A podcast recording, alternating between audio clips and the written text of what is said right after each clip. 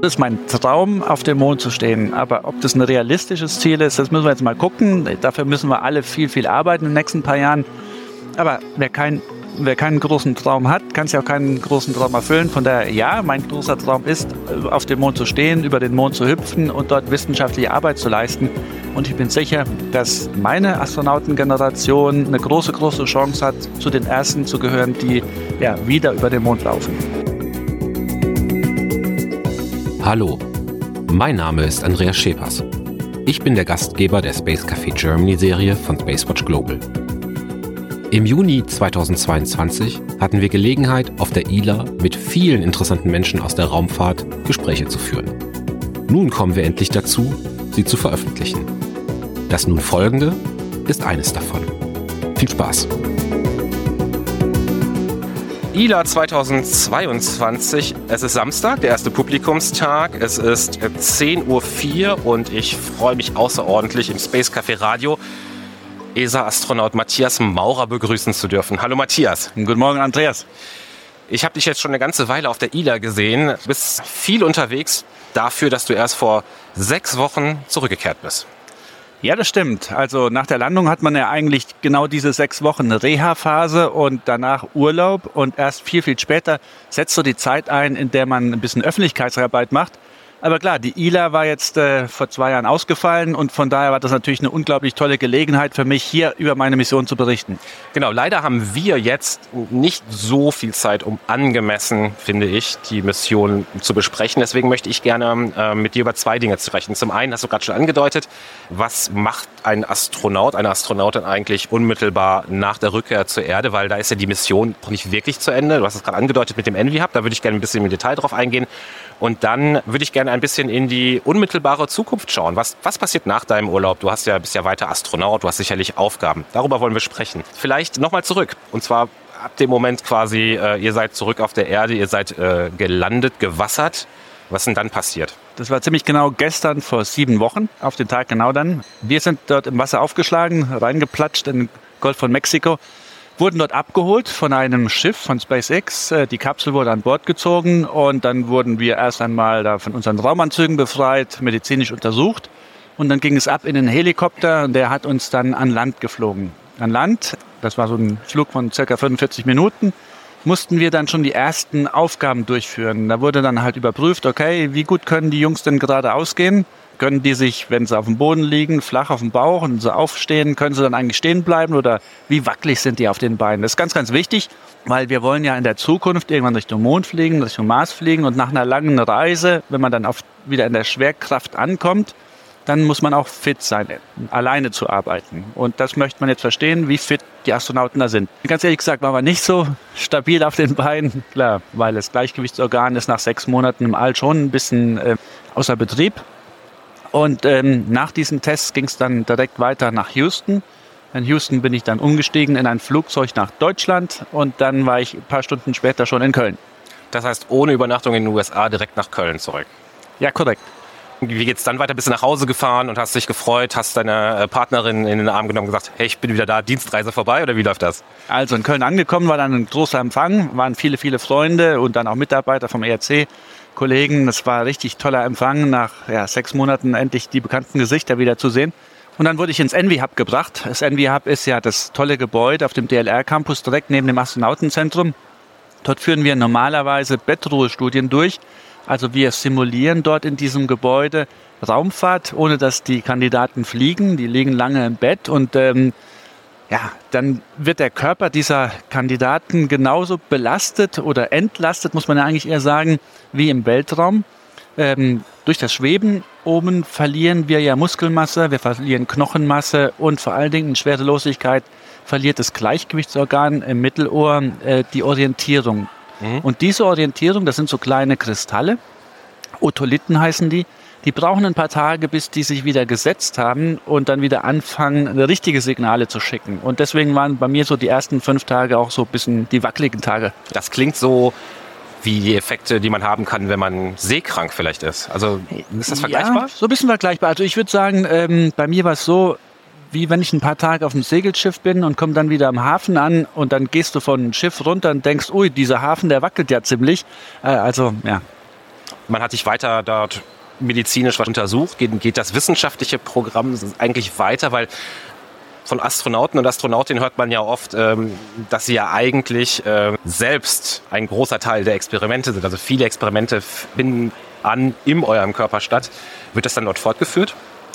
Genau, also in diesem Envy Hub war dann eine Kombination aus Reha, dann also wurde, wurde ich medizinisch betreut und dann untersucht, aber gleichzeitig war ja auch Testgegenstand äh, für diese wissenschaftlichen Experimente. Und die Forschung lief dann weiter. Also ich musste viele Untersuchungen durchführen, wie zum Beispiel Belastungstest, wie leistungsfähig bin ich eigentlich an Tag 1, an Tag 2, an Tag 3. Dann wurden sehr viele MRT-Aufnahmen durchgeführt. Dann musste ich mich dann in die Röhre legen und mir vorstellen, ich spiele jetzt Tennis oder ich navigiere durch eine dreidimensionale Umgebung. dann wurde geschaut, okay, wie hat sich das Gehirn verändert vom Flug, im Flug, nach dem Flug durch diese, ja, diese Schwerelosigkeitsumgebung. Also bei dieser Reha-Maßnahme ist es so, man hat eine Physiotherapeutin, man hat Ärzte dabei, man hat äh, Sportwissenschaftler dabei und dann wird so ein individuelles Trainingsprogramm aufgestellt und dann heißt es, okay, erst einmal müssen wir gucken, dass der Matthias mal wieder geradeaus gehen kann, also die Koordination wird geübt. Dann müssen wir gucken, dass die Beweglichkeit des Körpers auch wieder besser wird, weil in der Schwerelosigkeit wachsen wir. Meine mhm. Wirbelsäule, die hat ja normalerweise so eine S-Form, damit das halt so federnd wirkt, wenn wir hier auf der Erde laufen und gehen. Und diese S-Form wurde zu einer geraden Linie im Weltall, weil das, ja, die Wirbelsäule streckt sich dann richtig, man wächst ein paar Zentimeter. Und das federnde Gehen, das braucht man im All ja nicht so, weil das Schweben viel einfacher ist. So, und der Körper muss jetzt erst einmal wieder diese Wirbelsäulenform zurückbilden. Und deswegen machen wir dann Dehnungsübungen, ähm, ja. Wann ist, das, wann ist, das, abgeschlossen? Bist du jetzt quasi äh, wieder der Alte? Bist du wieder der, äh, original ja. groß, so wie in deinem Personalausweis steht? Genau, also die Originalgröße war eigentlich sofort wieder erreicht. Das mhm. ist ja ein Effekt, der sofort einsetzt. Aber die Wirbelsäule, die, dass die wieder so die kleinen Muskeln alle wieder die Koordinationsaufgaben so übernehmen wie vorher, das hat dann ein paar Tage gedauert. Und nach sechs Wochen, da bin ich jetzt, ähm, ist eigentlich diese Phase abgeschlossen. So, und jetzt die nächsten paar Monate, vier bis sechs Monate nach dem Flug, ist man 100 Prozent wieder fit. Ist mehr so das normale Sportprogramm, was eigentlich auch jemand macht, der vielleicht mal eine Sportverletzung hatte und ein paar Tage ausgefallen war. Aber dann irgendwann musst du doch zurück in das irdische Astronautenleben. Was wird dich da erwarten? Genau, also diese Post-Flight-Phase, die wird circa sechs Monate nach der Landung dann abgeschlossen sein. Und dann steige ich wieder ein in normale Projektarbeit. Jeder Astronaut muss ja irgendwann wieder seine normale Arbeit leisten. Für mich wird das sein, dass ich ähm, mich für das Luna-Projekt, was ich auch vor meinem Flug schon initiiert habe und betreut habe, dann wieder engagieren werde. Das Luna-Projekt ist jetzt voll finanziert. Wir haben eine Bausteinlegung Ende des Jahres und dann werden wir am Astronautenzentrum in Köln endlich eine Trainingsanlage bekommen für den Mond. Und dann können wir Astronauten ausbilden, Wissenschaftler involvieren in diese Ausbildung, in den Aufbau der Experimente. Ja, und auch dann Industriepartner mit einbinden. Und das wird eine ganz, ganz tolle Plattform werden. Direkt neben dem Astronautenzentrum kommt die Mondtrainingsanlage hin. Mondtrainingsanlage, das klingt faszinierend. Beschreib das nochmal ganz kurz visuell. Wie muss ich mir das vorstellen? Also, momentan sind wir am Standort in Köln dafür ausgelegt, Astronauten auszubilden. Also alle europäischen Astronauten werden dort ausgebildet für den Flug zur internationalen Raumstation. Das ist ein Flug in Schwerelosigkeit in einem sehr, sehr tollen Weltraumlabor. Und für den Mond haben wir ja ganz andere Bedingungen. Auf dem Mond müssen wir Geologie betreiben, dort müssen wir auf einer Oberfläche rumlaufen und wir müssen dann auch natürlich gucken, wie wir auf dieser Oberfläche navigieren, wie wir Proben nehmen, wie wir Experimente aufbauen. Und das alles werden wir in dieser Anlage in Köln dann trainieren mit den Wissenschaftlern, mit den Technikern, die die ähm, Geräte entwickelt haben, aber auch mit Industriepartnern. In dieser Mondanlage werden wir die realistischsten Bedingungen haben, um Mond auf der Erde zu üben, die man sich weltweit vorstellen kann. Wir werden eine Mondoberfläche abgebildet haben. Das ist auf dem Mond haben wir un, ungefähr, ja, sag ich mal, zwei Hauptarten an ähm, Bodenbeschaffenheiten. Das eine ist so dieser vulkanische ähm, ja, Boden, Dort werden wir dann Mondsand haben. Wir werden aber auch Proben haben aus dem Mondhochland, um dann dort die technischen Geräte und unsere Trainingsmaßnahmen durchführen zu können.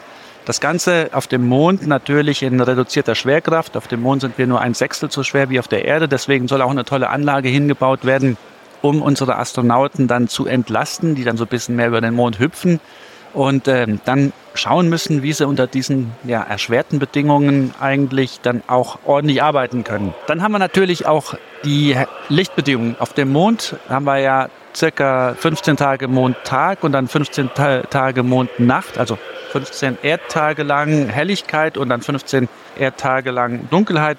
Da müssen wir gucken, wie wir in diesen extremen Lichtbedingungen unsere Arbeit erledigen können. Der Schattenwurf ist ganz, ganz wichtig. Wenn die Sonne senkrecht steht, dann ist fast kein Schatten da und dann erkennt man auch nicht das Relief auf dem Boden. Dann ist es sehr schwer für die Astronauten, sich zu orientieren. Das Ganze wird anders, wenn wir spät am Montag dort sind und die Schatten sehr, sehr lange sind, dann verändert sich die Oberfläche ganz extrem. Und wir müssen gucken, dass wir mit diesen extrem unterschiedlichen Lichtverhältnissen sinnvoll arbeiten können. Und das könnt ihr simulieren? Das wollen wir simulieren wow. in dieser Mondanlage. Wir müssen auf dem Mond natürlich auch navigieren. Ähm, jetzt haben wir aber leider kein GPS-System oder kein Galileo-System auf dem Mond. Wir müssen uns da was Neues ausdenken. Und wir brauchen auch Kommunikation. Die ESA hat hier bereits schon ein Programm vorgeschlagen. Moonlight heißt das. Und wir wollen das natürlich dann auch in unsere Trainingslage einbringen, um dort mit diesem neuen Satellitenkonstellationsprojekt Moonlight auch dann in Köln zu üben, wie wir kommunizieren und navigieren können auf dem Mond. Dann wollen wir Proben nehmen. Wir wollen in die Tiefe bohren. Das heißt, wir haben in unserem Regolithbecken verschiedene Stellen vorbereitet, sodass wir dort dann auch in gefrorenen Boden reinbohren können, weil wir erwarten, dass im Mondpolarbereich der Boden richtig hart gefroren ist, aber dort das Wassereis zu finden ist. Und das sind die wissenschaftlich spannenden Stellen. Und äh, das müssen wir üben. Wir wollen ja Technik mitbringen, die dann auch in der Lage ist, diese Proben aus dem Boden herauszufördern. Ist das Ganze jetzt sehr auf Astronautinnen und Astronauten, also auf Raumfahrende, auf Menschen fokussiert oder ist das eine Anlage, die ich als New Space Unternehmen, als Startup, der vielleicht jetzt eine, eine robotische Lösung hat oder vielleicht sich mit dem Thema ähm, Bohrköpfe für Mondgestein beschäftigt, äh, kann ich das dann auch möglicherweise nutzen? Also diese Plattform Luna ist so gedacht, dass alle Leute, die eine Expertise haben, hier super gerne willkommen sind. Man muss nichts bezahlen, um dort zu arbeiten und wir wollen da damit alle einladen, schnell ihre Expertise einzubringen, zusammenzuarbeiten, weil zusammen lernt man sich dann besser kennen und ähm, lernt auch dann ähm, die Rolle des eigenen Systems im Gesamtzusammenhang am besten kennen. Und äh, wir hoffen dadurch, dass wir sehr schnell Fortschritte erzielen. Wir brauchen Experten für unbemannte Aktivitäten. Wir wollen einen Rover dabei haben, wir wollen Astronauten dabei haben, wir wollen Industrie dabei haben, weil äh, wir müssen ja nicht für den Mond einen neuen Bohrkopf entwickeln, wenn es hier auf der Erde schon Leute gibt, die einen super tollen Bohrkopf schon bereit haben. Weil viele, viele Lösungen existieren bereits auf der Erde. Die müssen wir halt nur ein bisschen variieren und dann sind sie auch für den Mond einsetzbar. Genau, diese New Space-Idee, Dinge die es vielleicht möglicherweise schon im Baumarkt gibt, vielleicht dann mit wenig Aufwand so zu qualifizieren, dass man sie in, in Weltall bringen kann, in das Weltall bringen kann. Ähm, äh, darf ich hier nochmal kurz ja, sagen? Für Newspace ist es auch wirklich sehr, sehr spannend, mit uns zusammenzuarbeiten, weil durch die Anwesenheit äh, des Astronautenzentrums, der Astronauten, ergibt das natürlich auch ein bisschen Sichtbarkeit für die Technik und die Klar. Technologie der Newspace-Teilnehmer. Und nicht nur Newspace, auch Oldspace ist willkommen, auch die klassische Industrie ist willkommen. Also wir möchten hier eine sehr offene Plattform anbieten. Luna heißt sie.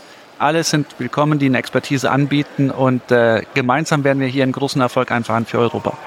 Das hört sich enorm spannend an. Jetzt hast du gerade gesagt, nur um das nochmal auf die Zeitlinie zu, zu, zu bekommen, ihr habt die Grundsteinlegung bald. Wann nochmal genau ungefähr? Es soll Ende 22 Grundsteinlegung ja. sein. Dann brauchen wir knapp ein Jahr, um den Rohbau hinzustellen. Okay. Und dann werden wir hoffentlich 2024 dann die Innenausstattung schon zum Teil montiert haben und mit den ersten Operations beginnen. Das also ist ein optimistischer Zeitplan, aber ich denke mal 2024, 2025 werden wir eine ganz, ganz tolle Plattform bereit haben. Und du kümmerst dich weiterhin jetzt erstmal auch um den Aufbau dieser, dieser Geschichte. Ähm das heißt, der Mond ist auch für dich persönlich durchaus ein Ziel und möglicherweise ein Ziel zum Mond, auf den Mond zu fliegen in der Zukunft. Momentan haben wir als Roadmap für Europa ähm, erst einmal Flug, den Flug Richtung Mond. Wir bauen eine neue Station auf, die heißt Deep Space Gateway, wird um den Mond herumfliegen. Dort werden wir in den nächsten zehn Jahren mehrere Module hinbringen, die auch in Europa zum Teil gebaut werden ist eine ähm, Erweiterung der ISS-Partnerschaft, ohne die russischen Kollegen in diesem Fall aber. Von dort aus werden wir dann auch auf dem Mond landen. Es wird auch die ersten Europäer auf dem Mond geben. Dann auf dem Mond äh, werden wir Ende dieses Jahrzehnts ankommen. Dann brauchen wir diese Technologie, die wir in Luna entwickeln wollen.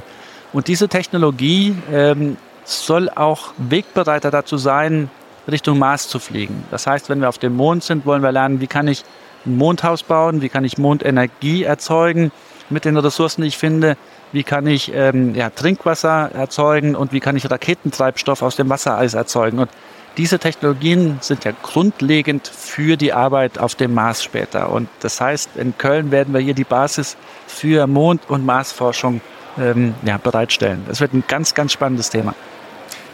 Jetzt hast du meine Frage nicht wirklich beantwortet. Ja, dein, persönlich, Frage, dein persönliches Ziel ist, ist mein persönliches du Ziel. Möchtest, ist, möchtest du auf dem Mond stehen, um es mal mein platt zu sagen. Mein persönliches Ziel ist definitiv, also ist mein Traum, auf dem Mond zu stehen. Aber ob das ein realistisches Ziel ist, das müssen wir jetzt mal gucken. Dafür müssen wir alle viel, viel arbeiten in den nächsten paar Jahren. Aber wer kein wer keinen großen Traum hat, kann sich auch keinen großen Traum erfüllen. Von daher, ja, mein großer Traum ist, auf dem Mond zu stehen, über den Mond zu hüpfen und dort wissenschaftliche Arbeit zu leisten. Und ich bin sicher, dass meine Astronautengeneration eine große, große Chance hat, zu den ersten zu gehören, die ja, wieder über den Mond laufen. Matthias Maurer, vielen Dank. Ähm, wir von unserer Seite, der Raumfahrt Medien, werden alles dafür tun, dass dieser Traum in Erfüllung gehen kann. Wir werden euch weiter unterstützen, weiter über eure Arbeit berichten. Ich danke dir sehr, dass du dir heute Morgen äh, Zeit genommen hast. Ich wünsche dir einen hoffentlich dann für dich auch letzten äh, ILA-Tag an diesem Samstag. Ich weiß, du stehst mindestens noch ein, zweimal auf der Bühne, weil heute kommt das Publikum. Die wollen natürlich den Astronauten, den sie aus dem Social Media kennen und aus dem Fernsehen, ähm, jetzt mal in echt sehen. Und ich glaube, ich hoffe, dass du auch ein bisschen Spaß dran hast, in Vollkontakt mit dem Publikum zu gehen. Ja, also mir gefällt es hier total auf der ILA. Ich freue mich total, Kontakt zu haben und äh, viele, viele Raumfahrtfans kennenzulernen. Ich genieße das in vollen Zügen. Herzlichen Dank. Bis bald. Ich danke dir, Andreas. Wenn euch dieser Podcast gefallen hat, schaut auch auf Spacewatch Global vorbei. Dort findet ihr aktuelle Raumfahrtnachrichten und Podcasts, wie zum Beispiel die Space Café Radios und den wirklich großartigen Space Café Podcast von Markus Mooslechner. Spacewatch Global findet ihr online unter spacewatch.global.